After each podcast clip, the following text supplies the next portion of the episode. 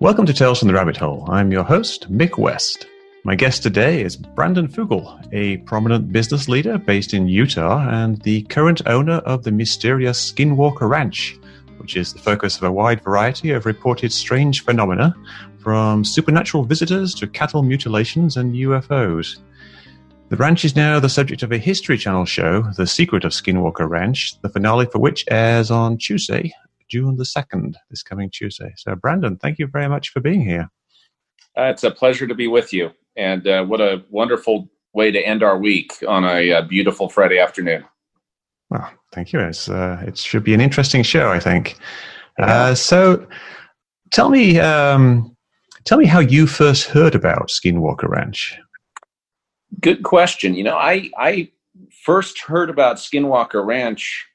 Oh gosh, I think it was probably oh, over a decade ago, and I was at uh, Barnes and Noble of all hmm. places mm. in Salt Lake City, and uh, happened upon a book, Hunt for the Skinwalker, by right. Dr. Colm Kelleher and George Knapp, that introduced the entire, you know, history at least up until you know 2005 of the ranch and uh, the mysterious events surrounding kind of their investigation, and uh, bought that book read it, thought it was quite interesting. I read quite a bit, so I, I read several books a week at least and uh, and I thought it was intriguing, mostly because it, it, it really involved a piece of property in Utah, um, right. and I I thought it you know it was an interesting uh, footnote in Utah history, and uh, and then I put it up on my shelf and really didn't think anything more about the ranch until uh, 2015. So I I you know, I bought the book at Barnes and Noble just like anyone else, and uh, and was then later um, introduced to the ranch and uh, Mr. Bigelow in 2015, which ultimately led to my acquisition of the property the first week in April 2016, over four years right. ago. So I guess when you first read the book, uh, you were probably somewhat skeptical of the the events that were described within it. Would that be accurate at the time? Absolutely skeptical. I, I, found the book very entertaining. I thought it yeah. was uh, intriguing. I thought it was entertaining. Uh, you know, it was uh, it was a fun read, and I really didn't look at it as anything more than that. I didn't really consider the book a, a scientific work or or investigation. Um, you know, I had you know I had never met uh, George Knapp or Colm Kelleher or Mr. Bigelow for that matter. And uh, I, I, just found it to be uh, probably most interesting because of its of its location. But other than that, mm-hmm. Approached it with a high degree of skepticism. And I I hit I have up until really getting uh, getting more into our investigation. I, I had always had it more of a healthy uh, but skeptical look at the not only you know topics like the ranch, but also the UFO phenomena, you know, ghosts, orbs, you name it, all all of the high strangeness that people claim occurs in the world. What was the the tipping point for you then, when you kind of flipped over from being skeptical about all these phenomena to actually thinking that there might be something to them, or at least something to what's going on in the ranch? Yeah, good question you know, I you know I flew down to Las Vegas in 2015 and uh, spent many hours with uh, Robert Bigelow, the previous owner at uh, his Bigelow Aerospace compound, which was quite impressive. I I not only found him to be a kindred spirit in terms of some of his background in real estate development and whatnot, but I found uh, his interest in some of these more controversial topics quite quite intriguing. And you know, I was introduced to Colm Kelleher and a few others uh, during that exchange. And, you know, sitting across from them and hearing their very sober uh, accounts and explanation of events and what occurred on the ranch during their, you know, roughly 20 year mm-hmm. ownership and uh, investigation, you know, caused me to pause. These seemed like very credible people uh, to me and in a lot of respects. And uh, I, uh, I, I would say that's when my my interest perked up you know, I, I, I didn't become a, a, believer, if you will, or I, you know, I still, you know, approached the topic with a high degree of skepticism, but I, I, I tried to keep an open mind uh, in approaching the the property and really uh, carrying forward my own investigation. Uh, mm-hmm. You know, there there really wasn't much of an information exchange that occurred uh, relative to the acquisition of the property. Uh, you know, Mr. Bigelow was very clear about the fact that he he was selling the property as is.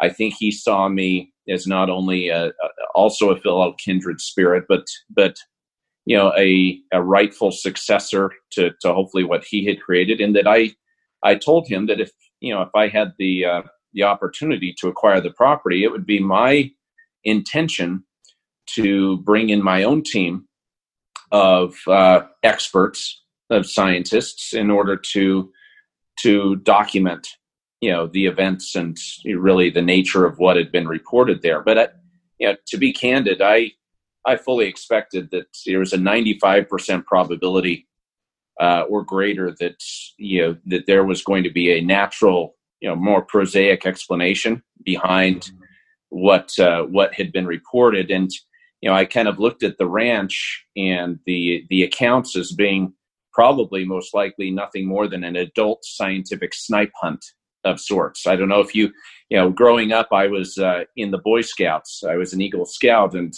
you know, one of the uh, one of the activities that we were involved in in scouting, you know, was kind of a a rite of passage with the younger scouts, where we would initiate them through convincing them that they were they were tracking or hunting, you know, this this elusive creature up in the forest, you know, this snipe, and you know, in by the if you're familiar with with this uh, with this sort of thing, you know, yeah. by the end of the evening, all of the young scouts are absolutely 100 percent convinced.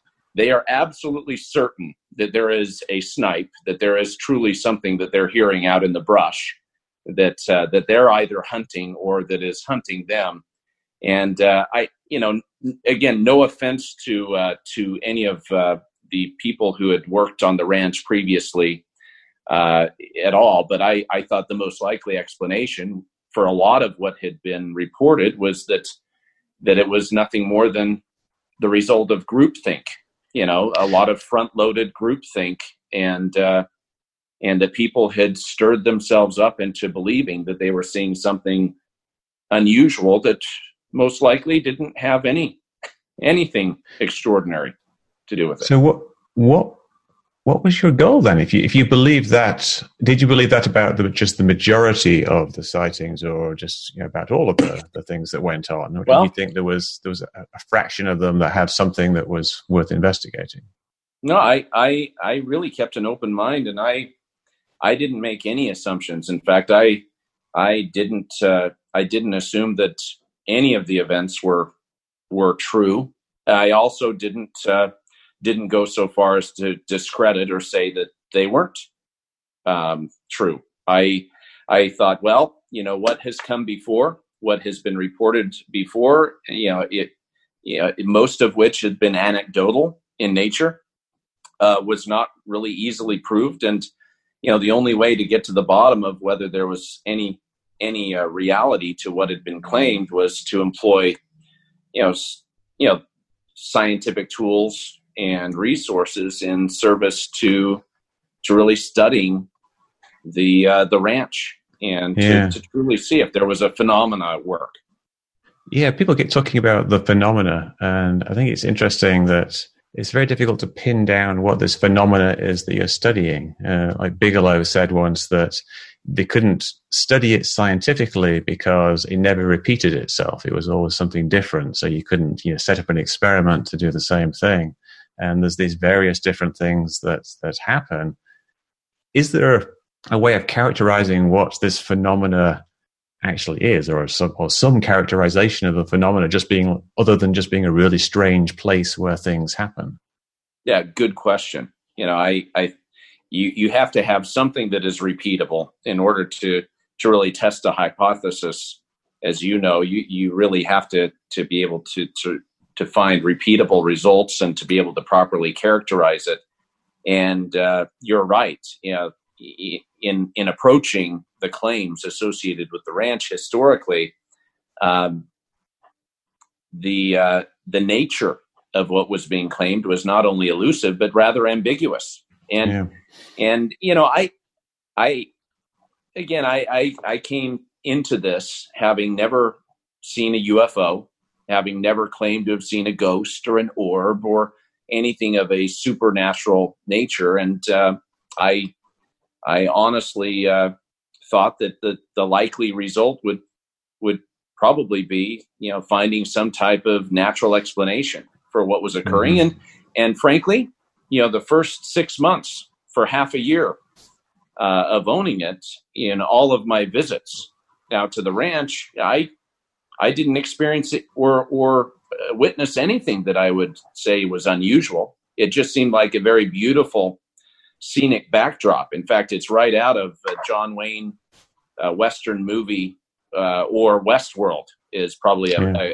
a, a, more relevant uh, present point of reference. I mean, the, the, the backdrop of Skinwalker Ranch is very reminiscent of what you'd see in you know season one or two of Westworld, uh, and and and I think that was probably the first surprise that I had upon inspecting the property was how how beautifully striking the landscape was and how diverse. I mean, you have everything from a red rock mesa that spans the entire property to uh, cave systems. You have a number of old pioneer homesteads that are over 100 years old that uh, that are still standing, barely. Uh, you have you know some interesting waterways that traverse the property, and uh, and it, it, you know that that was something that was completely unexpected.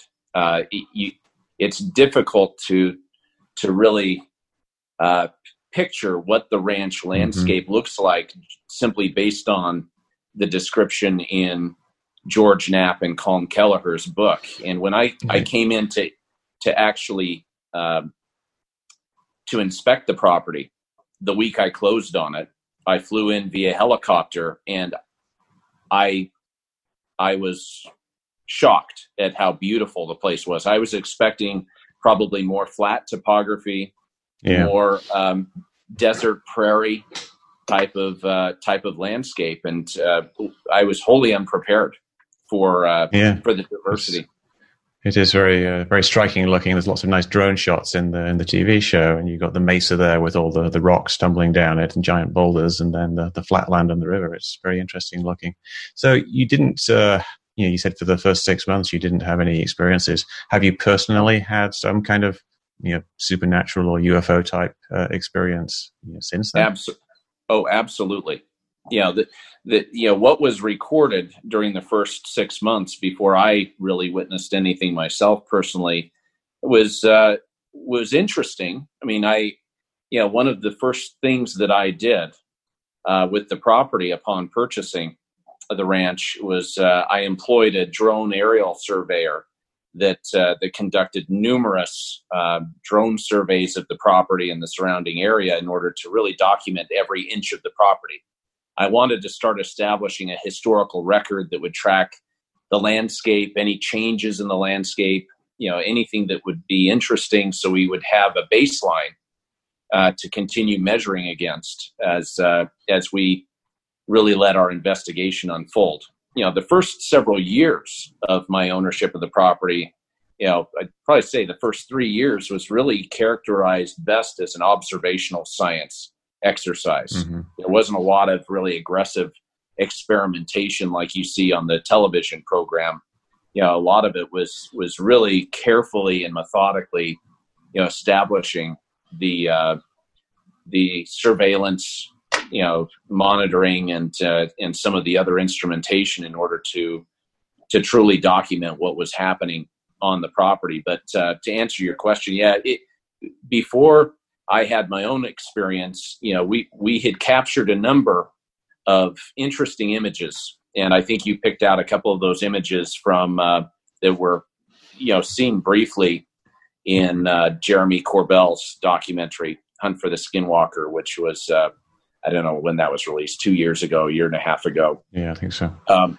you know, and uh, you know, to be clear, I uh, you know I thought they were very interesting images. I mean, we captured a few daylight uh, images of unidentified flying objects. Um, you know, I you know I, I, thought it was intriguing in that when we checked, mm-hmm. you know, the you know flight data, you know, the database uh, history, you know, tracking, you know, the uh, the commercial and private air traffic in the basin during the period of time that those images were taken by my drone aerial uh, surveyor, you know, there were there wasn't anything reported. There was no there was no known traffic. You know, and I know I know very well that, uh, there are those that don't you know have the uh, the appropriate equipment, and uh, you have from time to time you know you know some some aerial activity that uh, that doesn't show up on some of yeah. the sensors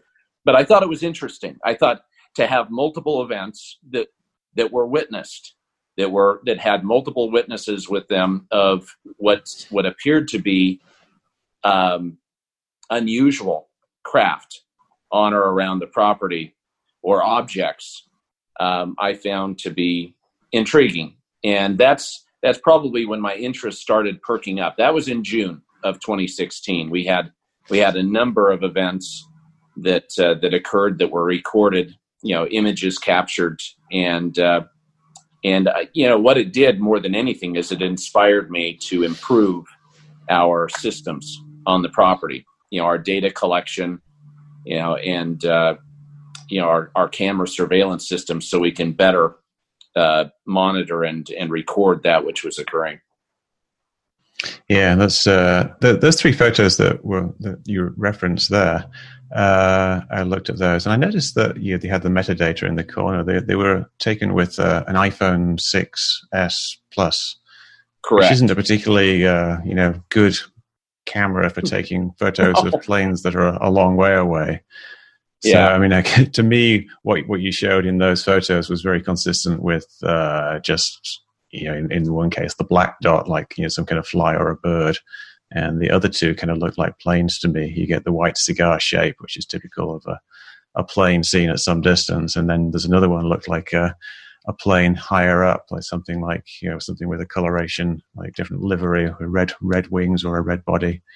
But they didn't look too, to me, they didn't look too inconsistent with planes. And you talk about the ADSB data, which is the flight tracking data. Right. there aren't really any receivers in that area. Uh, you, you, you quite often see um, dropouts in that area because there's very few. It's not very very populated. I believe you have your own receiver on the ranch, uh, but I don't know if that was operating at, at that time.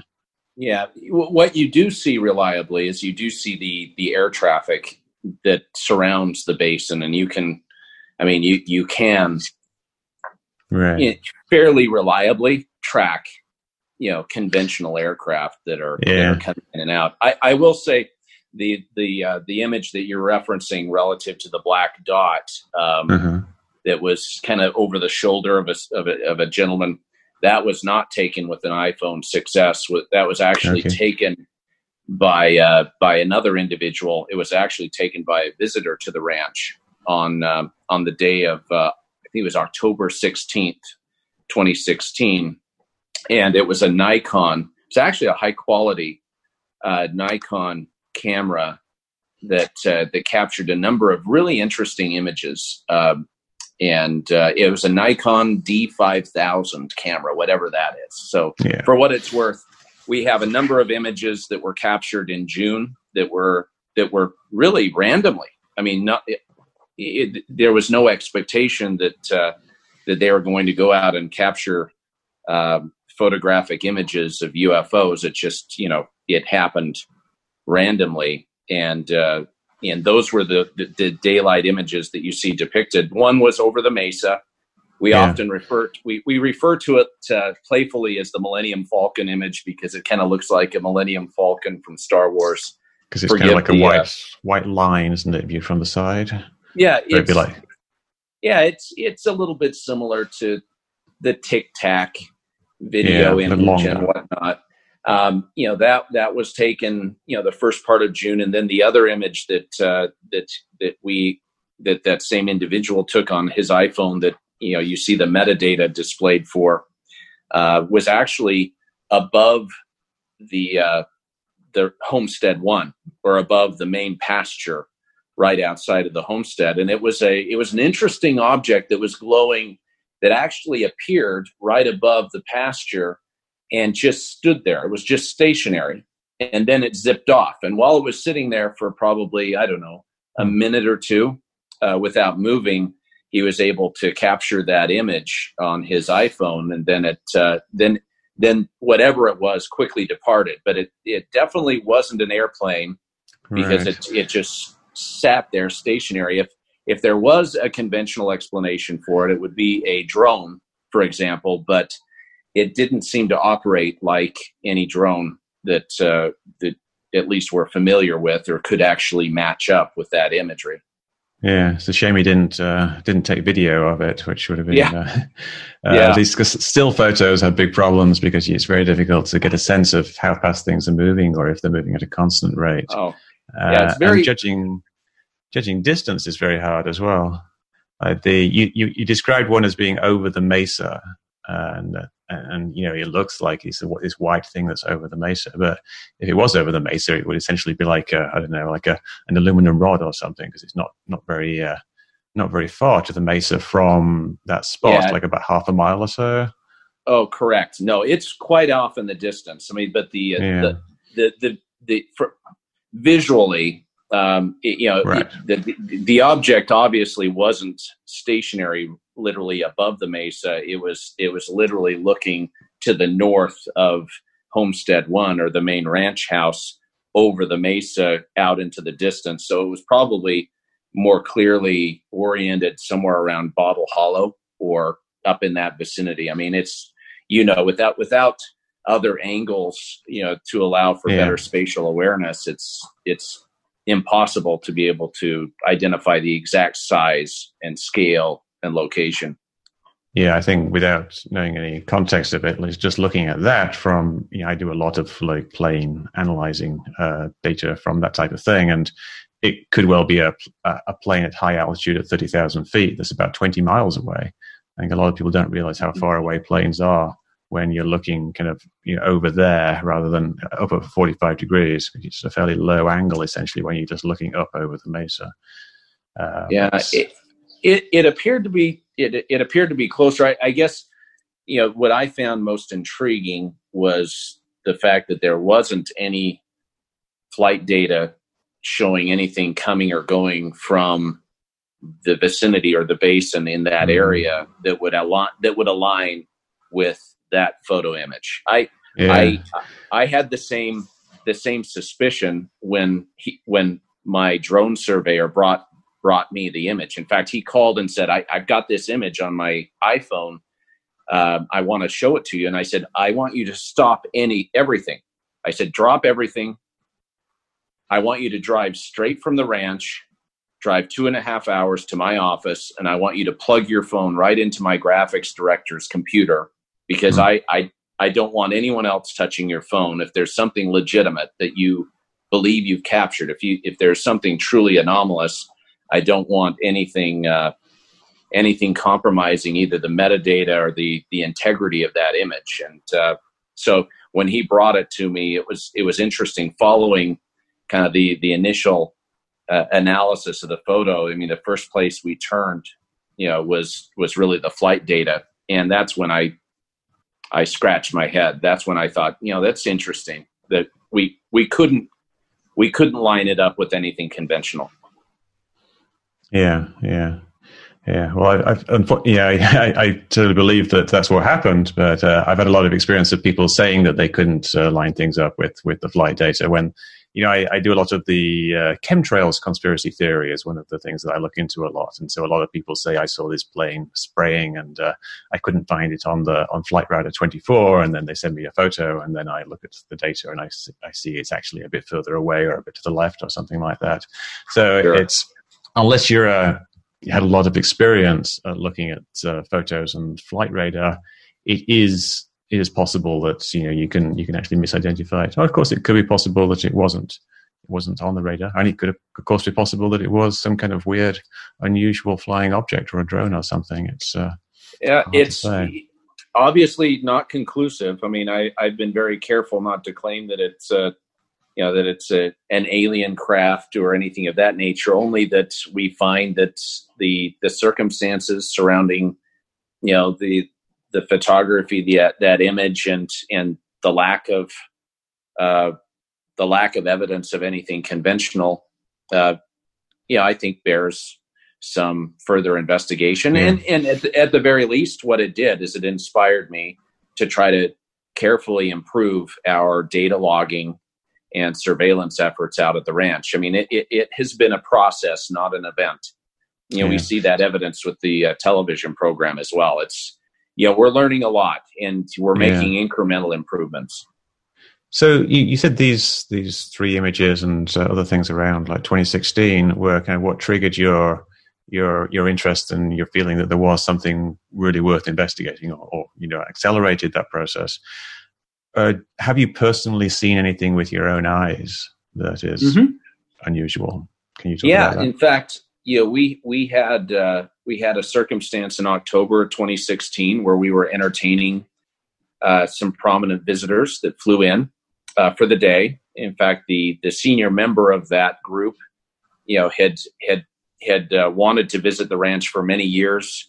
Had apparently approached the uh, the Bigelow uh, people in order to get uh, get permission and was not granted access. And and when when he reached out to me through, um, you know, some science advisors, I I was open and I said, look, as long as you sign a liability waiver and a confidentiality agreement, I don't have any problem hosting you and your team for the day. And so we welcomed them out to the ranch.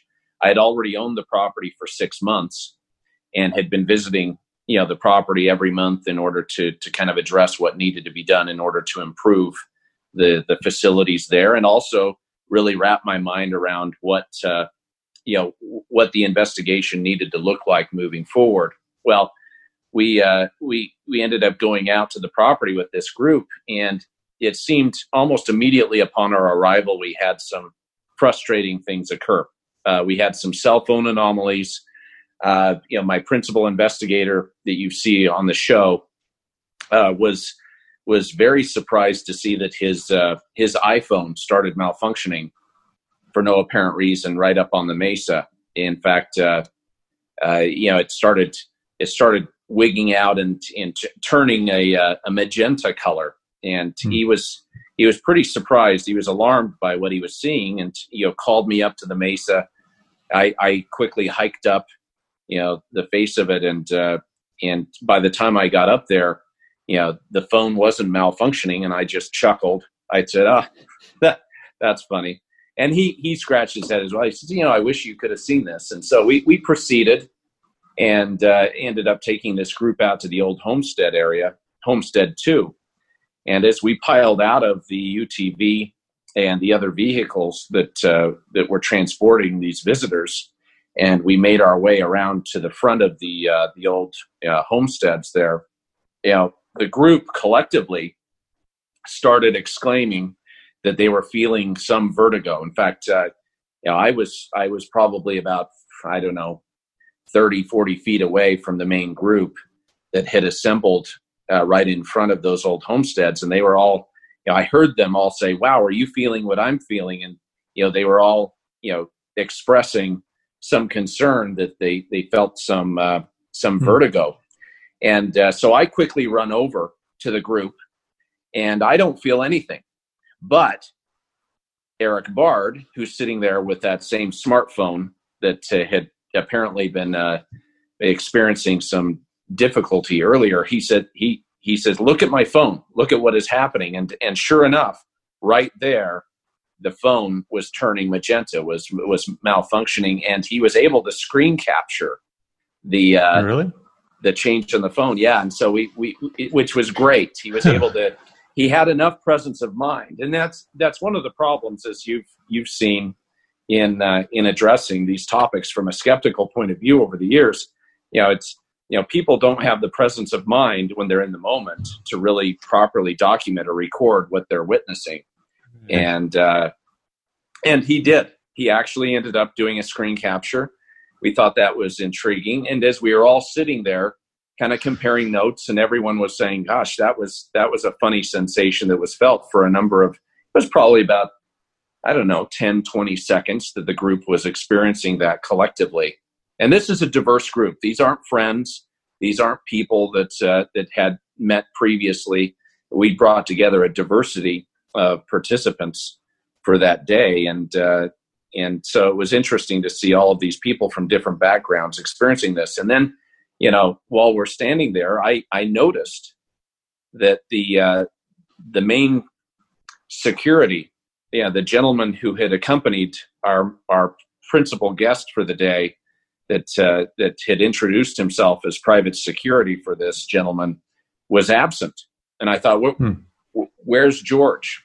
You know, his name was George. I said, what, well, where is George at? Has anyone seen George? And by this time, about 10 minutes had lapsed as we had, you know, been comparing notes. And uh, I walked around the back end of the homestead to, to try to see where, where this, uh, this gentleman was. And as I was walking around, to the back of the old homesteads, it was like I entered an anechoic chamber, a soundproof room, and uh, there were these audit. It was there was an auditory sensation. It was almost like my ears were boxed, and all of the ambient noise, uh, to a degree, was was completely muted.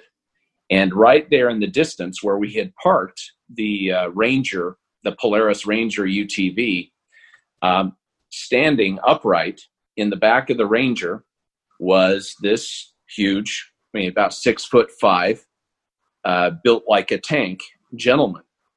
And, uh, and so I, I continued to walk toward the UTV, having this sensation. And as I, as I made my way and, and grew closer, the ambient noise came back and, and was restored, which I thought was, uh, was interesting. And I, I yelled to him and I said, George, and this, it, it, it was clear that his eyes were closed. He was standing, you know, fully upright in the back, the back of this uh, UTV. And by the time I got up there, his eyes fluttered open. I said, "What?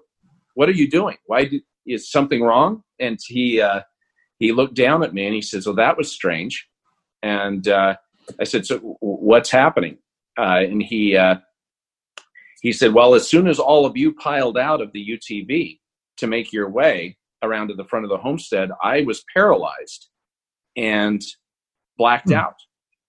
And uh, he says, "How long have I? How long have I been back here?"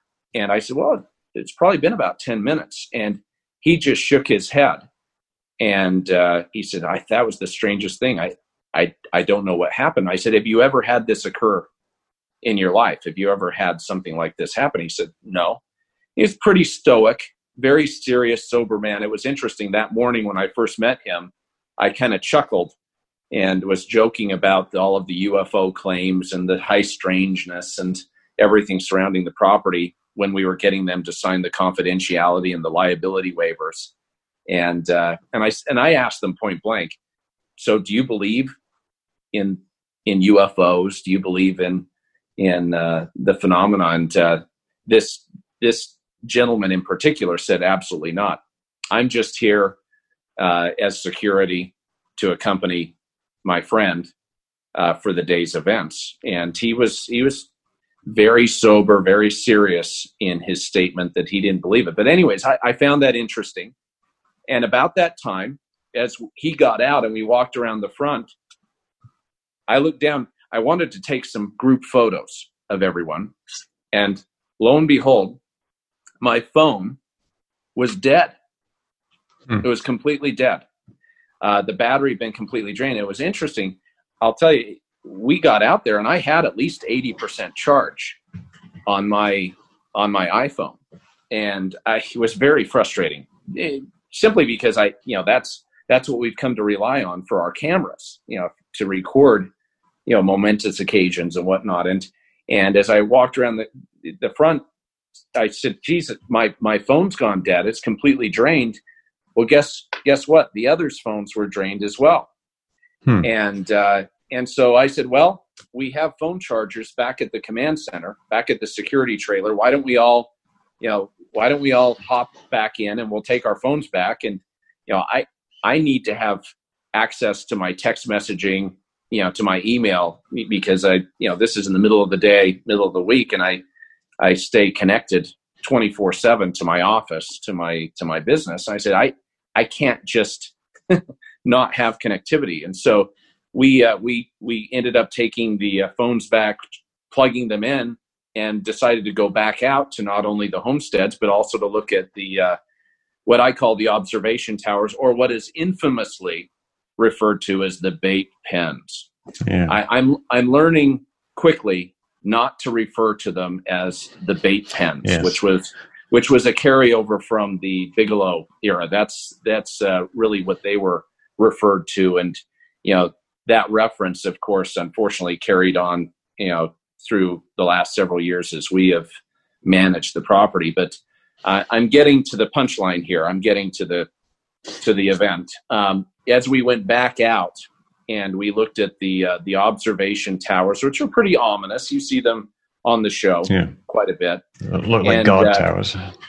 Exactly. You know they you know they're all you know enclosed with barbed wire fence and and uh, they had their purpose back during the uh, the Bigelow investigation and ownership. It was it was interesting as we were making our way later in the afternoon back from the old homesteads toward uh, the security trailer to to retrieve our devices to get our phones back. Um, all of a sudden, behind me in this open air Polaris Ranger, you know, one of the individuals shouted and said, "Hey, stop the vehicle!" And I was driving, and uh, so I, you know, I tried to bring it to a to a stop, and I, I said, "What what's going on?" I look over my shoulder at him, and he's pointing up toward the mesa, which is on the left it's to my left, or basically mm-hmm. the north side of the property. he says, Look at that. What is that? And lo and behold, right above the uh, the mesa was a silver grayish disc like object, and it was just sitting there stationary. And uh, what was interesting, there were a number of hawks that that were had been flying that we'd been observing in the day, and there were still there were some birds flying around, but right beyond the hawks above the, the mesa was this this object that uh, you know was probably i mean just trying to spatially identify how big it was was probably 40 to 50 feet long mm-hmm. and uh, and the three of us that were pointing up at it said well you, that's what is that? And then all of a sudden within about three to four seconds it changed position. And it didn't it didn't float it didn't move um, in a in a conventional way. It literally changed position roughly 50 feet in the blink of an eye. Almost wow. like a video almost like a video game. And mm-hmm. uh, it it shifted position to the north or to the left by 50 feet and then we all exclaimed we were like wow how did it just do that and then and then about three four seconds later it dropped to a to a position kind of a hover position right above the mesa, dropped about 50 feet, again, instantaneously. A few seconds later, it shifted again to the right. And, uh, and then in the blink of an eye, it was gone. It, it mm-hmm. literally, it was almost like it was reduced to a dot and, and, and was gone. The, the entire event that was witnessed uh, by the three of us was about a 20 second event. Uh, I was very frustrated because again we our our phones had been dead, and uh, you know it all happened so quickly, uh, but it it left us all very surprised, and you know it it was so big. This was not just some dot in the sky or some silver white orb like looking you know object. It was literally a silverish gray disc in the fashion of what people have described for decades as being, you know, kind of your traditional flying saucer type of object. Right. And, you know, to this day, you know, what one thing that happened following that event when we all went back and we concluded our day and everyone departed, um, my principal investigator, Erik Bard, who, by the way, very skeptical. He entered this with the same really mindset that I had, which was you know that there there was really a, a natural explanation for all of what had been uh, recorded or at least uh, cl- claimed to have occurred on the ranch. Well, Erik quickly, um, you know, after that day, ended up separately interviewing the other two gentlemen and myself in order to, you know, independently, you know, take down their account of the incident in order to see if there were some consistencies or inconsistencies. And uh, I think he was very surprised in that our accounts were virtually identical. We mm-hmm. all viewed the same event. We all essentially had the same the same uh, the same experience. And uh, most interesting, the the big guy, George, that I that had been there as security that uh, that had that had been rendered catatonic in the back of that UTV uh, during that earlier experience. The next day, ended up in the hospital and was mm-hmm. ill for three weeks. Uh, ended up reporting that for three weeks he had a uh, he was he was very very sick, and the doctors apparently uh, couldn't diagnose what what he was sick with. It was flu like. It was almost a, a flu like illness that uh, that rendered him really uh, kind of flat on his back. He was bedridden for uh, for a number of weeks, and this is this guy has got to be one of the biggest, most strong people that I've ever encountered in my life. And so, so I I hope you don't mind the uh, the lengthy account no, that no, I just shared, uh, but more details. It, it, it it changed that day changed my perspective. Right. Um, yeah. did, did I did I suddenly believe in aliens visiting from Mars or outer space? No. Uh, but did I uh, did I have a more open mind? Um, you know, you can't unsee something like that. Mm-hmm. You know, and I, I think it what it did is it inspired me to use a bit more diligence and to to hopefully invest the resources needed in order to fully understand what was happening on and around that property. Yeah, to this day, it remains remains inter- interesting. That was that was the day, I guess, of uh, yeah, your, uh, yeah. So this, um, you know, you all saw this uh, this silver disc type thing, uh, like over the mesa, or you know, some some just to the north. Uh, did you afterwards, when you you give your accounts, did you draw diagrams of what it looked like and where it was spatially and the the size of it uh-huh. and things like that? Yeah, like you the, bet. The the the motion path, perhaps.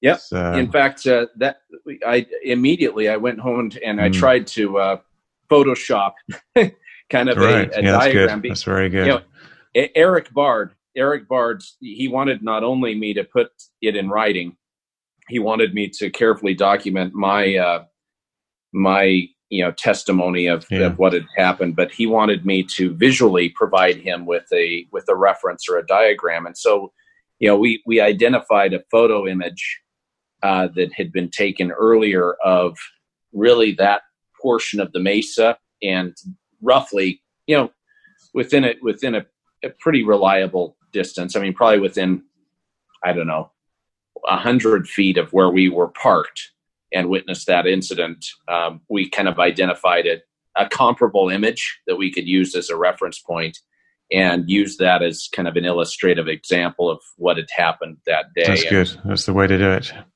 Yeah. So very interesting. Yeah. So um, you know, you obviously you have lots of cameras on the ranch now, and you've had these cameras set up for quite a while. Uh, have have they captured anything of that magnitude of interest? Yes, um, we've had a few. We've we've had actually a handful of other incidents that have been recorded. In fact, both daytime and nighttime. Uh, we, have had a number of uh, of I guess what you call UFO sightings at night over the ranch that uh, that we have not been able to assign a, mm-hmm. a conventional explanation to. Uh, you know, we're still analyzing some of that, and you know, lights in the sky type thing at night. Yeah, you can't generally see details yeah. of things. Yeah, lights in the sky, and you know, we, we kind of alluded to this in the first episode of the television program. You know, luminous phenomena, you know, on the mesa that has been recorded and witnessed by people. I mean, we've had numerous witnesses coupled with the video imagery. You know, we've had you know night vision footage, you know, that has captured some of this uh, what appears to be anomalous uh, activity, and and along with that, we've seen you know we've seen lights in the sky that have that have been very interesting in the way that they've behaved. Some mm-hmm. of the mm-hmm. behavior is not conventional UFO behavior. It's not like a spaceship or some object just hovering. It's you know we have one video where where we captured an object that is moving so erratically, uh, and it's you know it's during a period of time. In fact, I think it was during December. Uh, I think it was, uh, it was a couple of years ago, uh, right before Christmas. I think it was December twenty third, and uh, the object was moving so erratically in so many different uh, different ways that uh, it it uh, it was it was quite unusual and hmm. and coupled with that imagery we saw a reaction on the mesa we saw luminous phenomena that uh, that seemed to correlate with the unidentified flying object or whatever you'd call it or characterize it as you know i you know one thing i continue to be reminded of on a week to week basis in fact i I've heard this mantra probably now a thousand times during my ownership of the ranch, and that has come from Erik Bard, who continues to say, Brandon, correlation is not causation. um, he, he, I mean, it, I don't think there's been a week that has gone by in the last four years since uh, bringing him on board and acquiring the property and really launching our investigation that I have not been reminded of that that just because you're seeing events that defy explanation or seem to be unusual, it doesn't mean that the correlation of certain events, you know, points to some type of unusual cause. You have to have other data to support yeah. So all this uh, this this footage you've got, uh, you've got a variety of ones that are interesting, and you've got some where you've got like a possible correlation between things. Uh, you've you obviously got all this like on a bunch of hard drives somewhere. Um, why don't you release all of this footage and let people have a look at it? Ah, we're going to. You know, I part of it is to be candid. Time. This is this is mm-hmm. such a small part of my life. Um, you know, I, I, I, I'm, you know, I work 18 to 20 hours a day. I represent several hundred prominent commercial real estate projects. You know, buildings.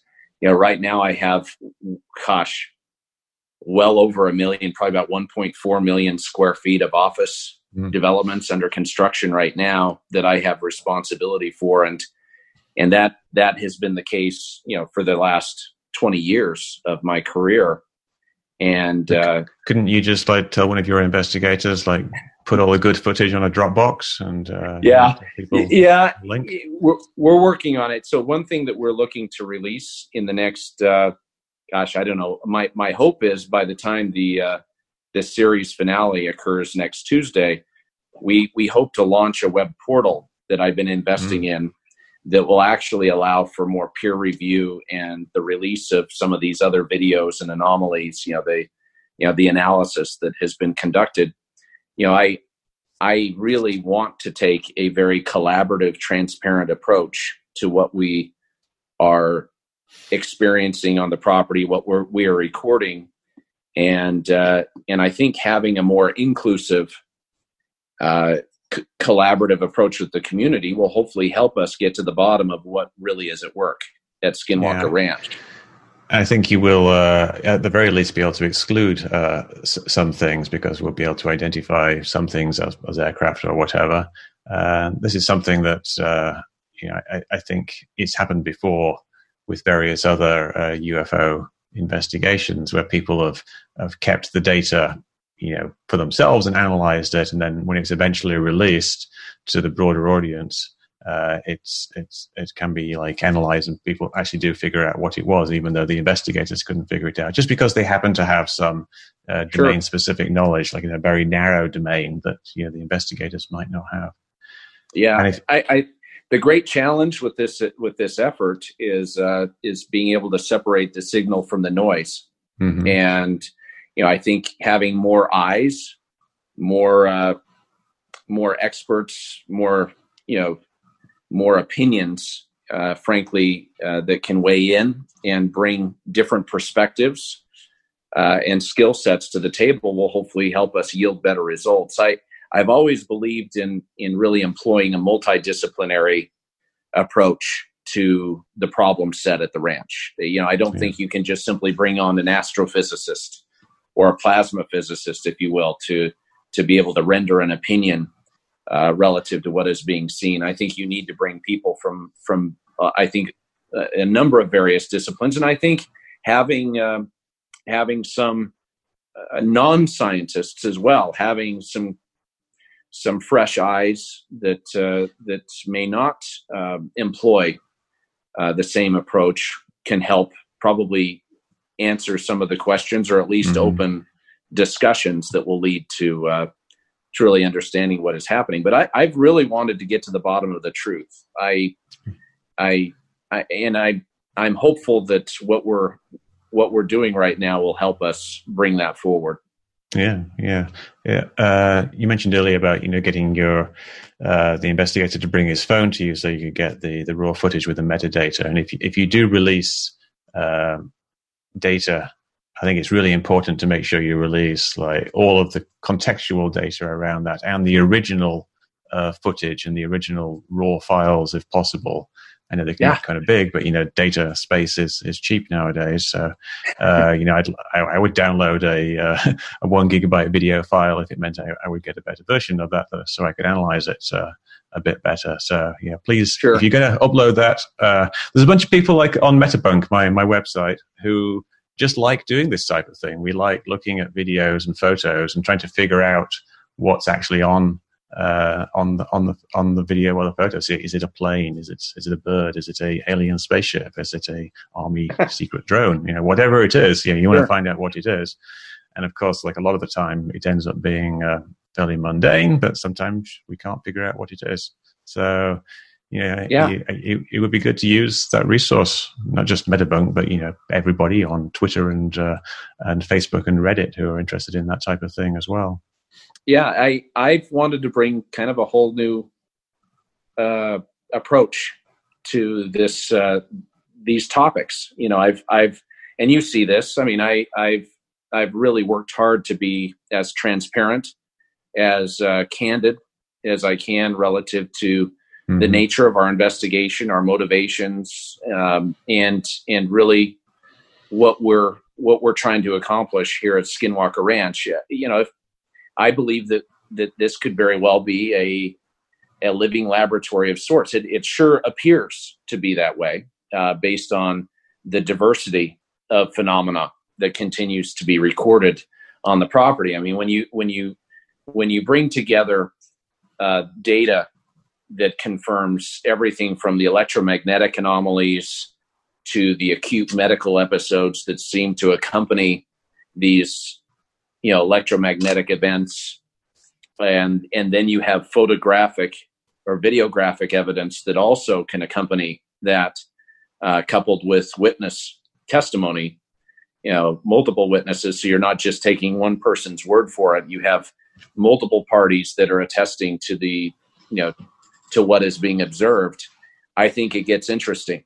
And that's what i did not expect uh, relative to the ranch is I, I, didn't expect that we would see so much that we would see such a mm-hmm. diversity of activity and events. And and you know you talk about you know repeating results you know being able to properly characterize what is happening. If you're really going to have a scientific investigation if you're really going to use scientific rigor and and principles uh, you, you, have to you have to build boundary conditions around your investigation and be able to to repeat and your uh, your experiments and at least uh, be able to show that there's that there's there's truly something at work other than you know you know something that is just anomalous that you have to take someone's word for it. And and one thing that yeah. we've seen that is consistent is the electromagnetic.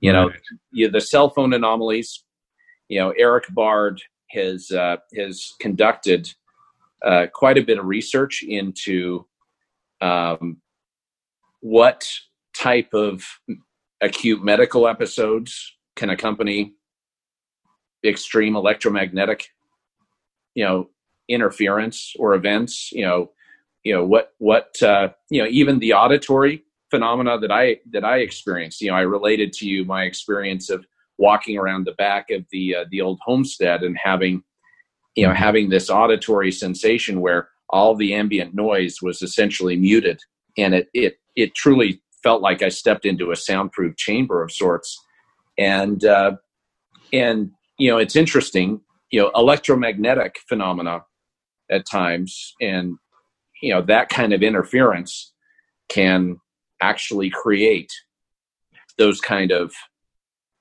those kind of reactions yeah, biologically yeah Let's uh, um, let's talk about the uh, the show, the History Channel show, because some of what you said is stuff that was is shown on that show. Uh, how how did that um, how did that come about? Did, did they approach you? Yes. So g- good question. You know, I was, you know, within months of acquiring the property, we we were assaulted by hmm. numerous mm. requests. You know, I kept my identity completely uh, private. Um, in fact, you'd, you'd be hard pressed if I wouldn't have gone public. There really isn't anything on the title or in the public domain that would actually tie my my identity to the right. uh, the entity to Adamantium Real Estate LLC, which is the special purpose entity that I established for owning and operating the ranch. And uh, I really had no interest in in opening the property up for a television effort. Um, you know, I was I was hit up for about a year. It was probably a solid year where I was I was approached by individuals involved with the History Channel and A and E Network that wanted to to pitch me on an investigative series of sorts. And after about a year, I finally I finally acquiesced to at least take a meeting and hear what uh, what you know what they had in mind and uh, and at least be able to to close that door close that chapter in a respectful manner. And when we uh, when we ended up having those discussions initially which was gosh i don't know october uh, november of um, hang all my years are running together here it was october november of 2018. Um, I was I was intrigued, um, you know, but it wasn't until I actually met with Kevin Burns of Prometheus uh, Entertainment, who uh, who's who's kind of the go-to guy, I guess, for the, these type of programs on the History Channel. You know, when Kevin Burns flew out with his team to meet with me after again after a year of people bugging the hell out of me uh, through my managers and through intermediaries. Uh, I finally said, you know, I'm willing to take a meeting. I'm willing to have a discussion. And when I sat down with uh, with the group uh, representing the History Channel and uh, in pitching me on this, uh, I shared my motivation, my story. But I said, look, I'm not interested in any type of effort that would uh, that would involve fabricating or you know faking you know you know anything that would be contrived. I, I i've seen enough of these stupid um, programs of people tripping over themselves in the dark with night vision goggles and i didn't want this effort and really the nature of our investigation reduced to that type of program uh, and I told them, I said, look, if we were to engage, I have a number of conditions. Number one, it has to be absolute truth. Everything that you record, everything that is displayed has to be 100% true. You can't fabricate anything. Number two, you're going to have to use my team. I, I'm not interested in casting people, bringing in people from the outside that may be front loaded or maybe uh, you may have another agenda that may run contrary that could undermine the integrity of what we're doing. And you know, I, I introduced my team, which which which includes people that I've known my whole life. uh, at least since I was 18 years old. And I said, look, you're, you're going to have to, you're going to have to work with my team in order to preserve the integrity and the authenticity of what we are, what we're doing out there in, in the basin at Skinwalker Ranch. Number three, uh, I asked that my identity identity be kept confidential. Mm-hmm. I did not want my identity to be revealed. Uh, I I didn't want to come out uh, and uh, and have any of my professional endeavors be compromised or potentially distracted as a result of my involvement with with this ranch and with uh, these efforts. And uh, as we met and we visited, you know, they had no problem granting me my uh, my first two conditions, but uh, they they they came back and said, "Look, we we do not believe that we can appropriately address the topic of the ranch and really the team and and create a uh, a credible uh, investigative series without your involvement, without you, in essence, coming out of the closet and and being being brave enough to reveal your identity.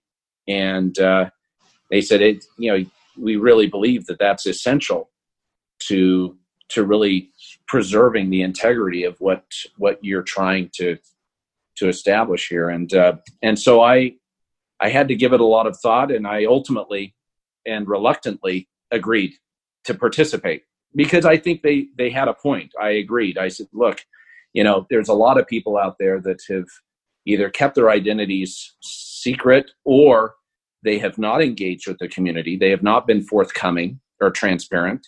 They have uh, they've sequestered themselves away from the community, and and frankly have not been willing to come forward uh, in in in a collaborative way. And and I don't blame them. I mean, I I can completely understand, especially now, why so many credible people that are interested in these topics avoid uh, going public with their interest uh, or, or really engaging with the public relative to their interest, even those with, with resources. So have and you got some kind of blowback from uh, from your appearances? Has it affected you know, your business dealings at all?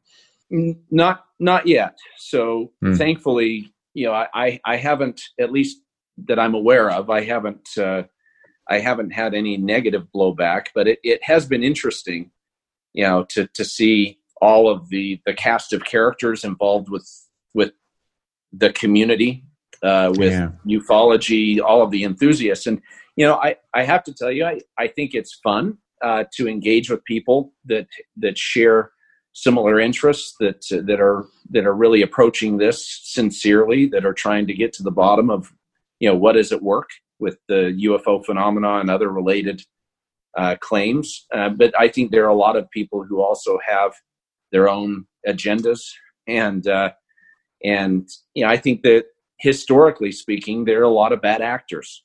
I think mm. there are a lot of charlatans.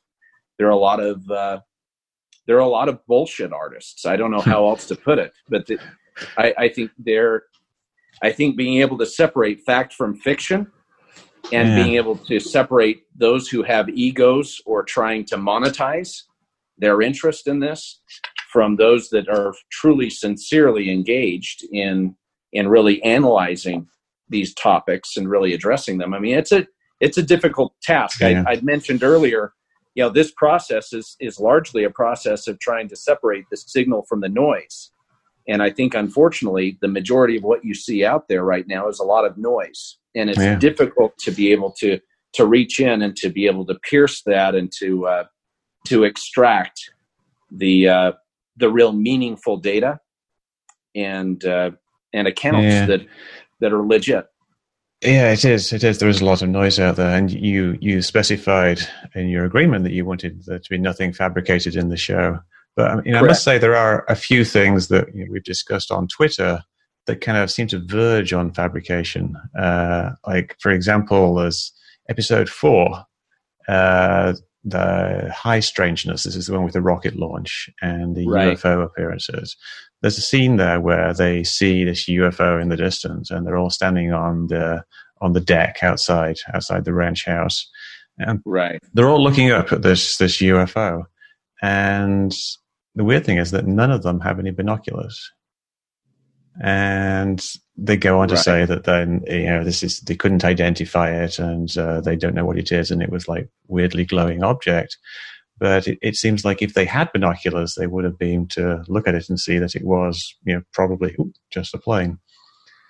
Scenes like that, they don't seem like they're kind of part of a genuine investigation. Like if people are there you know, thinking that they might see UFOs, surely they would have binoculars. And it's especially strange because later in in episode seven, you have another scene where a UFO uh, or something is, is spotted, and uh, oh, it's a helicopter actually, the helicopter scene, and everybody's there with binoculars.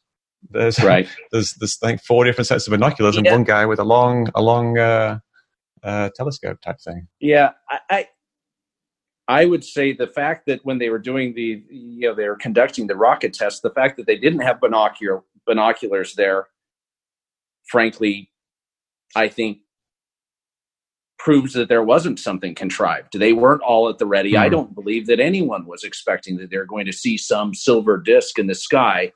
Um, you know, I, I, I actually think that they were genuinely surprised by that. So I, I respectfully uh, right. disagree a bit in that I, I think that if they really were trying to, you know, they were trying to anticipate or or believe that they were going to to uh, to take something that uh, that that was occurring in the the atmosphere and try to try to I don't know, conjure yeah, up. Yeah, I wouldn't say it was fabricated as such, but it, it just seemed yeah. rather odd that, you know, if, if, this is the type of thing they were looking out for, you know, and they're going to launch a rocket, you think they would want binoculars well, and, you know, they're investigators. Yeah, the, the, from what I understand, the, the point of the rocket test was not to stimulate UFO activity, but right. it was to, it was to test you know, RF, measuring something. BLM, yeah. you know, it was, it was, it, you know, it was equipped with sensors and yeah. such in order to to do that. I, I, don't think there was an expectation that it would trigger or act as a catalyst for for revealing some type of anomalous UFO yeah. activity. And so I, I I I actually think that that what you saw captured there is so typical of so many right. other UFO sightings where people are like hmm. astonished. They're not they're not expecting it. Not I will say that most of the crew that were there that witnessed it um, were very skeptical, did not believe in the you know the the reality of the UFO phenomena. They were just there to do a job, and I think you know all of those people, and I think there were probably about a dozen people that witnessed those events that occurred over those minutes of filming uh, the the rocket exercise. I think you know they all came away quite surprised by what they saw. Um, mm-hmm. And so it's it is interesting though. Um, on the helicopter incident, I have to give you really huge credit. In fact, I appreciate your investigative efforts and your due diligence in reaching out and uh, and frankly, you know, verifying that there probably is a a conventional explanation for yeah. that helicopter. You know, the the helicopter probably did deviate from its course, you know, to to come, you know, look over the ranch, but that doesn't necessarily signify um, you know some covert surveillance of the property. And uh, i really appreciated your diligence and and really tracking that down. And i think that uh, that i think more of that. I think if we see more people like you helping us to to be able to identify what uh, what may have a conventional explanation versus something that could be you know unexplained will will help advance the topic yeah, that was quite a tricky investigation actually because uh, there wasn't any ADSB data there. There was a big gap in the helicopter flying from one side to the other, so I couldn't find it. I had to do a bunch of image searching to try to find out what helicopter it was. But I think you know I I, I appreciate that, but I, I still feel like there's there's some kind of unanswered questions about what are how that was portrayed on that episode. You know, in sure. particular, you did have everybody looking up with binoculars uh, sure. one guy with a, a, gun scope, quite large, long one, uh, and right. they should have been able to see the number on the side of the helicopter. It was it was it was almost visible in the 1080p video that you had right. there. So yeah, so, well, and I wasn't there, but I, from yeah. what I understand from all of the participants, they whether it be the angle of the helicopter, whatever, they couldn't make out the uh, the numbers. And you know, for what it's worth, it's you know, it, it, it, they made it into a more dramatic event than it probably was. I mean, I I uh, that's one of the challenges with television is and with this particular medium is you know there is a bit of drama you have the music you have uh, the way that the uh, the content is edited that can sometimes detract from you know the credibility of the events uh, right. or or t- to some degree i think uh, you know be be crafted in such a way to elicit a response but w- what we've endeavored to do is uh, we're not showing like for instance we're not fabricating a, a helicopter uh, yeah. you know out of thin air we're not trying to for, for instance the also the ufo uh, sighting that the uh, that the people had there um, you know simultaneous with the rocket experiment i mean we, we captured what was truly a genuine authentic reaction from the cast and crew associated with that with that event and with the experimentation that was happening. Same thing holds true. You you probably recall the uh, the balloon uh, where they you know, yes. the balloon incident. I mean, the gentleman I can't remember his name, but the uh, the gentleman who they brought out uh, that that that deployed the uh, the balloon and the instrumentation was and I think still is truly baffled by mm. the loss of the balloon, by what was recorded, what he observed. And that's what we have tried to do with probably varying levels of success is we've tried to bring in uh, third party engineers and experts whether we're approaching it you know the ground penetrating radar studies or the drone thermography imaging relative to the site you know we're you know we're looking into deep ground penetrating measurement technologies and and you know some of these other experiments in order to in order to understand you know what is at work here over the ranch. And and so you don't have to take our team's word for it. I think we've we've tried to under the the guidance of kind of the the production team and whatnot bring in other third parties that can hopefully help us advance right. the discussion yeah so, like another thing um, that that seems a little hmm, perhaps uh, sensationalized, for want of a better word, is the uh, the the electromagnetic radiation readings. Like you have right. uh, Travis Taylor, the uh, the the scientist, uh, doing a lot of looking at his tri-field meter. And I, I, I have a tri-field meter, which I, I ah. bought a few weeks ago. Uh, they're fun little devices. I mean, they're essentially the devices that are sold to people who are kind of a bit paranoid about uh, EMF radiation in their homes.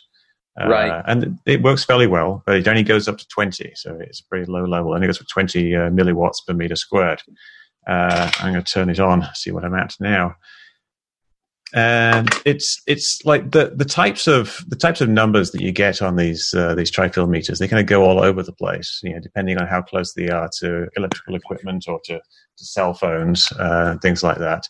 And they can very easily peg out just in a normal situation like in my room here. Now obviously you wouldn't expect that. You're out in the middle of a field. I've taken this out into the middle of my field out back. I also live on an an old ranch essentially. It's a, a, housing development that was once a ranch, and it, it reads zero. Uh, not that I know on, of. Was it built on a graveyard? uh, quite possibly, quite possibly, but uh, only a graveyard of, of, dead cows. But this the tri-field meter, you know, it, it, it, works. You move it close to uh, my Wi-Fi router, and it will it will go to a, go up to twenty. You know, it reads the maximum. Uh, it's right next to the microwave. It will go up to twenty. But when you when you see it in the show, you basically don't see that much difference to what I'm showing you here. Like it pops up around the the low the low numbers, like five to ten, something like that, uh, and it, it it it oscillates a lot, and especially if it's near a phone. And in all of the situations that uh, you show, Travis getting excited and he was waving it around, saying it's coming from here, it's coming from there, and it's going crazy, and it's making the little beeping noises. The numbers don't really seem that unusual to me, especially given the fact that there's a group of people around.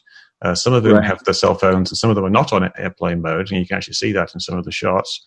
and most of them uh, are wearing wireless microphone packs that are attached to their their back, and they're, they're, some of them can be fairly high powered. I think 250 uh, milliwatts uh, power of uh, transmission.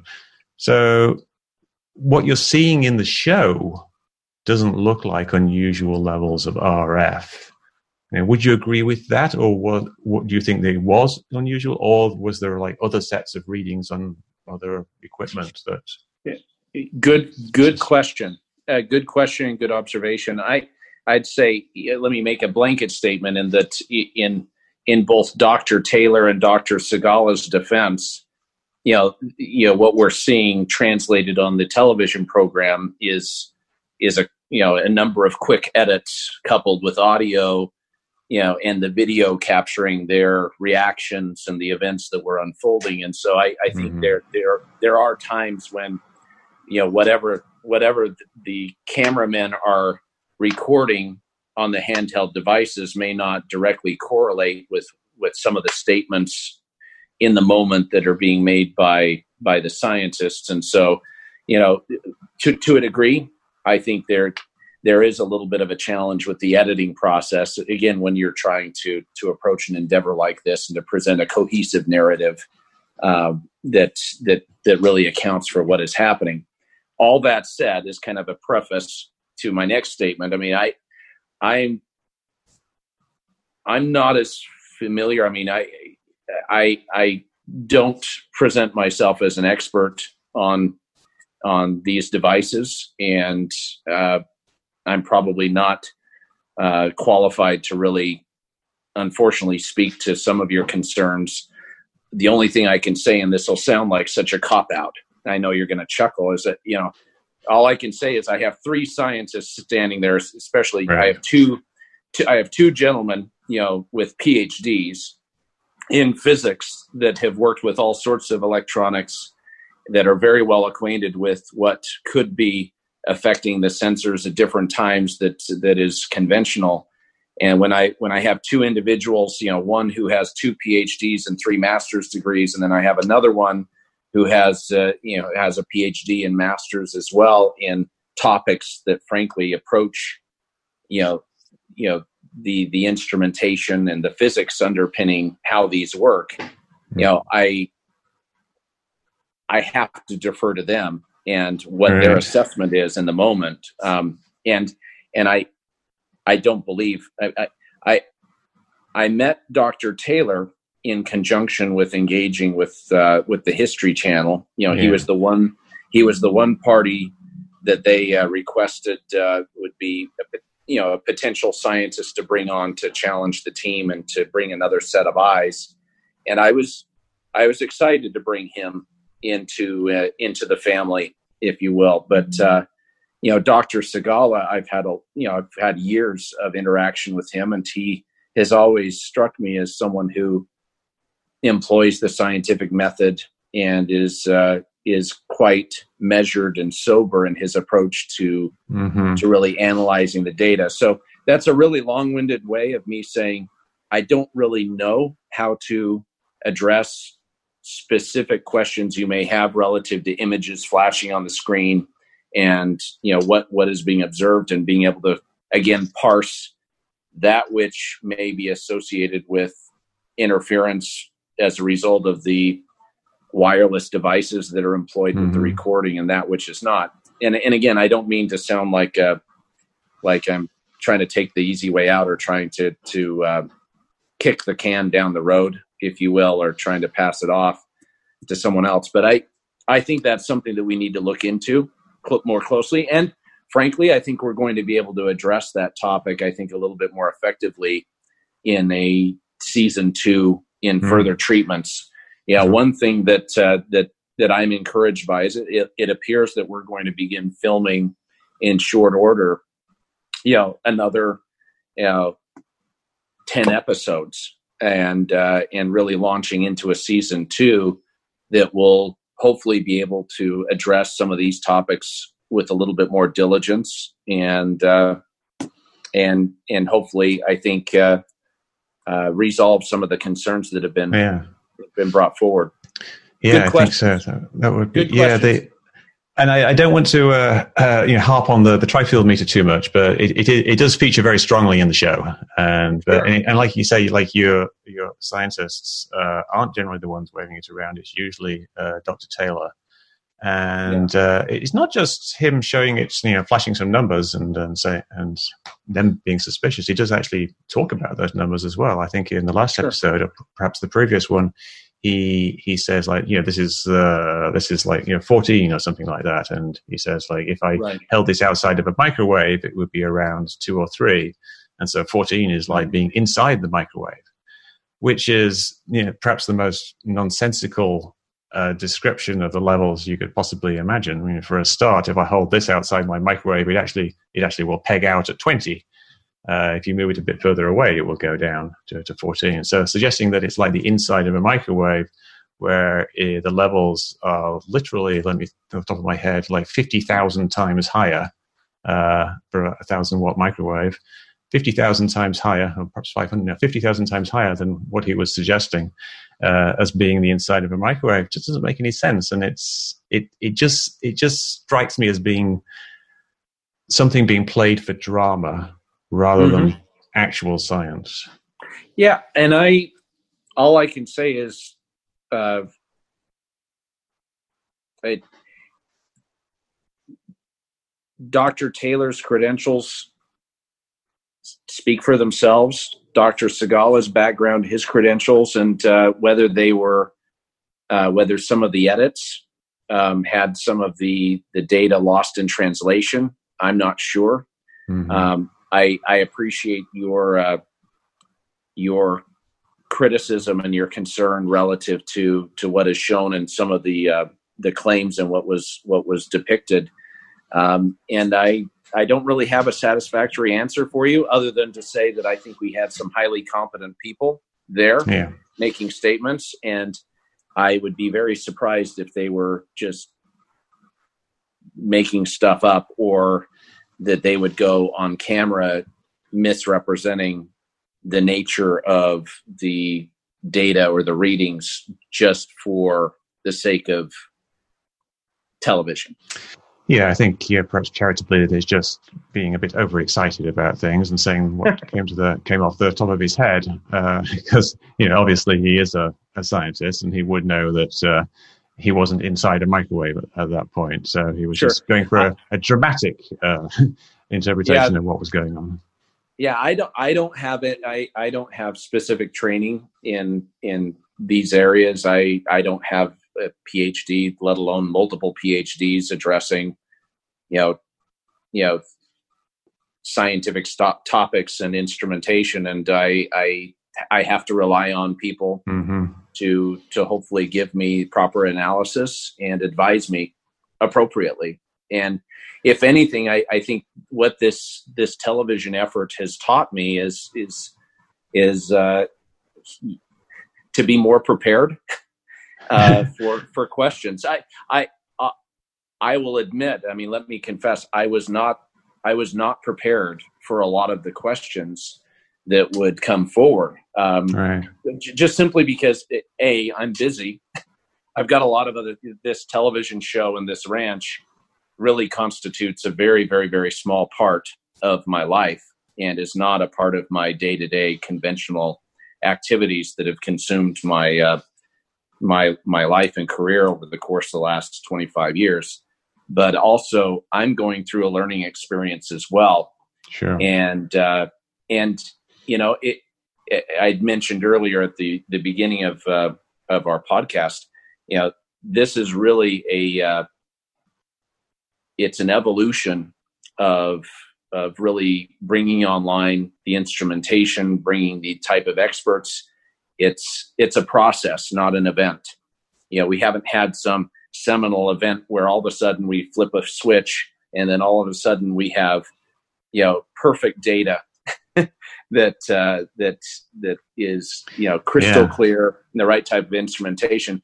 I hope to get there. So my intention, uh, my intention is to to to hopefully make those improvements as we progress in service to to really understanding what we're seeing and and frankly to be able to give people like you an opportunity to collaborate and to weigh in on mm-hmm. what we have recorded. I I actually love that you you took the uh, the time to even identify that we with some of those images that we flashed on the documentary, for example, that we did have metadata that accompanied those pictures. I mean, I I've tried to to make sure that we're you know that we're that we're credible, that we are yeah. uh, that we're that, that we're having integrity with. Yeah, uh, certainly appreciate that investigation. Yeah. So one one last little quibble I have with the uh, the, the show uh, is the uh, the fly, the, uh, the dark UFO over the dead cow.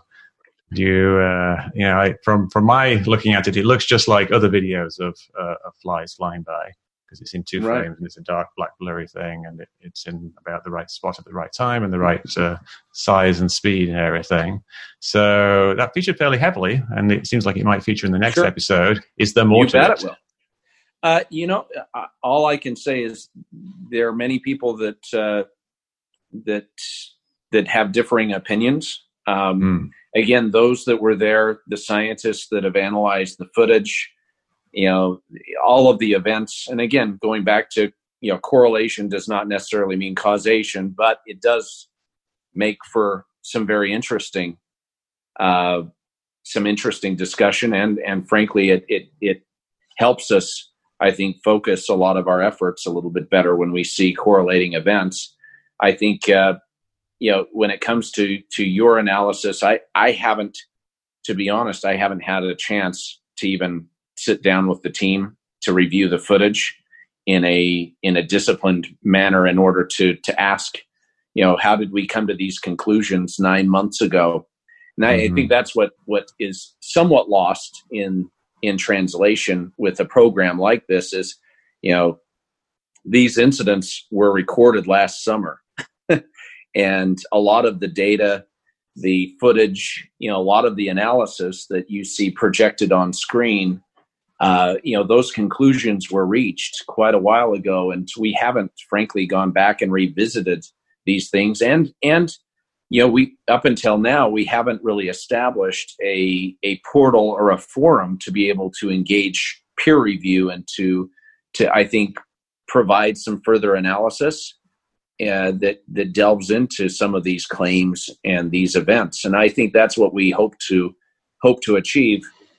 You know in in a, it's coincidental, but you know I would think that the period of time in between season one's finale and a season two air date, you know, hopefully not only will we have our web portal and our website that will will go live uh, to allow for some of these discussions to continue, but hopefully, you know, we may be able to to further discuss and uh, unwrap the mystery involved yeah. with some of these uh, claims before the next episodes air. I will say that the team is mobilized right now out in the basin. I mean, you know, just this morning I was receiving updates from Erik Bard, from Thomas Winterton, uh, from the command center where they're installing new instrumentation. We have a we have a new uh, up significantly up, updated computer system that we're we've been putting into place that will uh, that will assist as well as uh, uh, a better backup battery system. I mean, one of the things that continues to frustrate me and the team is is really how the equipment the equipment just continues to have challenges. I mean, mm-hmm. equipment e- equipment malfunctions have been normal uh, it's a repeatable thing, though, there isn't it? You you're looking for yep. something that's repeatable, and you've got uh, cell phones going wrong all the time. Maybe you should all just buy time. like uh, a uh, hundred iPhones and yeah. uh, arrange them in a grid somewhere and and study what's I, go, what's going on with these iPhones. I would love to do that. In fact, I think you know having a daisy chain of computers out at Homestead too, and you know having them put together and see if there's some type of a reaction or some type of anomalous activity that can be recorded associated with that effort would be interesting. Mm-hmm. Um, and you know, there is there is repeatability when it comes to the equipment malfunctions. You know, a number of people online have asked a very good question. They've said, "Well, if your equipment is malfunctioning so often, if you're seeing battery you know battery depletion and all of these things how are you able to capture these beautiful sweeping drone aerial shots and you know you're able yeah. to record these events in action and i think it's important to note that a lot of the uh, a lot of the drone footage and whatnot you know it, it may be recorded 15 minutes before or after again through the editing process they're trying to splice together a cohesive narrative that uh, that that will hopefully you know depict what is happening uh, in in a in a in a I think in a good manner that the, the audience can follow to a degree. Mm-hmm. But I, you know, a lot of those things. I mean, we, we've had so many drones go down. We've had so many cameras that have ended up malfunctioning. I mean, we had a whole uh, we had a whole sequence where where we had ground penetrating radar studies conducted up on the mesa, and all of the footage associated with that study ended up disappearing off of the hmm. digital hmm. drives. Um, I'm not trying to assign some alien cause to it, um, or, but it is interesting, and and again, it, it, what it what it does is it it drives us to further investigate that. You know, go back and try to repeat that study and and to try to get to the bottom of what really is at work. Well, I'm looking forward to uh, the final episode next week, hmm. and uh, you know the the the next uh, season next year. I guess it would come out. Yeah, should be uh, should be interesting. It'll be it, it, will be interesting. I really appreciate your interest in this topic, and I appreciate uh, all those online that uh, that have added their enthusiasm. It's it's fun to see discussion erupt around these topics, and I, I think that's one of the reasons why I why I agreed to to this uh, investigative series and this television program is I felt like this was an opportunity to give people uh, the chance to to see the property, mm-hmm. to to actually accompany the team, and and I think we're missing that in this field of inquiry. I mean, you've I, how long have you been at this? How long have you been investigating claims of this nature? Oh, and, like, uh, uh, like over 16 years now, I think. Okay. Yeah. So in all of your years, I mean, have you, I mean, eh, eh, eh, I mean, have you had, have you seen anything of this, anything of this magnitude brought forward in a public fashion as transparently? Uh, no, I mean it's it's certainly uh, you know in terms of like, like supernatural type things. I suppose the only thing we would compare it to is the uh, the recent UFO video releases, which got a lot of attention. But but there you didn't really have the degree of openness that you have. Uh, you know what, what, what you have here is kind of a, a, strange blend, though. You have on the one hand you're very accessible and that you you talk to people and you're talking to me now, uh, but on the other hand we've got we're seeing things through the lens of this show, which does appear to be very sensationalized and, and sometimes, you know, kind of formulating a narrative at the expense of, of the actual, you know, what actually went on. So, so it's yeah, it's, it's, great to have all this openness, but it's also a double-edged sword there because you're presenting a lot of stuff which makes me more skeptical rather than, than less skeptical. Yeah, it's a little bit of a no-win situation, though. Mm. Yeah, it, it, you know, how you know what is the perfect medium for really engaging public interest? Stimulating well, it be, discussion. it would be dropbox. You could just, just stick two terabytes of data on dropbox and i would uh, point point to me the ones that you think are the most interesting and i'll, but, I'll have a look at them. yeah. For you yes. And uh, but you're the anomaly. I, I i think as far as the general public is concerned and whatnot and trying to and again trying to trying to establish the right type of vehicle for disseminating information yeah. relative to these topics on the ranch, it's it's a challenge. And and I'll you know I've admitted that online. I mean it's it that has been part of the learning process that I've been going through over the course of the last year, especially the last two months as this uh, as this program has aired. Is that you know it's very challenging when you're on one hand you're trying to convince people like you. That uh, that are looking at it from a a a skeptical, you know, purely data driven uh, and scientific driven perspective, um, you know, trying to make sure that uh, we appropriately address your concerns and that that frankly that that which is presented is supported by the right type of data and media that would that would pass muster uh, mm-hmm. that, that that that would frankly I think uh, resolve your concerns yet still be balanced with the I guess what you would call the entertainment value or yes. the the the uh, the other functions that we're trying to uh, the yeah yeah let's well, call History it Channel. Yeah, the History Channel needs to make some money out of their show, so they uh, sure.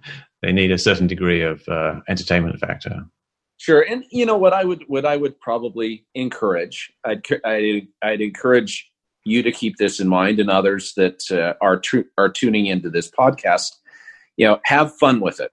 You know, it, at times, you know, we can take ourselves too seriously sometimes. I'm not saying that we should ever be cavalier when we're addressing such bold claims and topics, but I think yeah, I think at times, you know, it, people need to people need to have fun with it and and understand that this is uh, it's not perfect, especially when you're dealing with television. Oh my goodness, um, it uh, it is not a uh, sorry, my battery was going dead there for a minute. Um, it, it's it's not necessarily a perfect medium for introducing scientific topics to the public. Yeah. I mean, Carl Carl Sagan did a masterful job with Cosmos, yes. and uh, I'll be the first to admit that this ain't Cosmos. This is uh, this is an adventure, and hey, and I, you know, I, I want it to be fun. I want it to yeah. be fun for people, and I, you know, of course, I want this to be uh,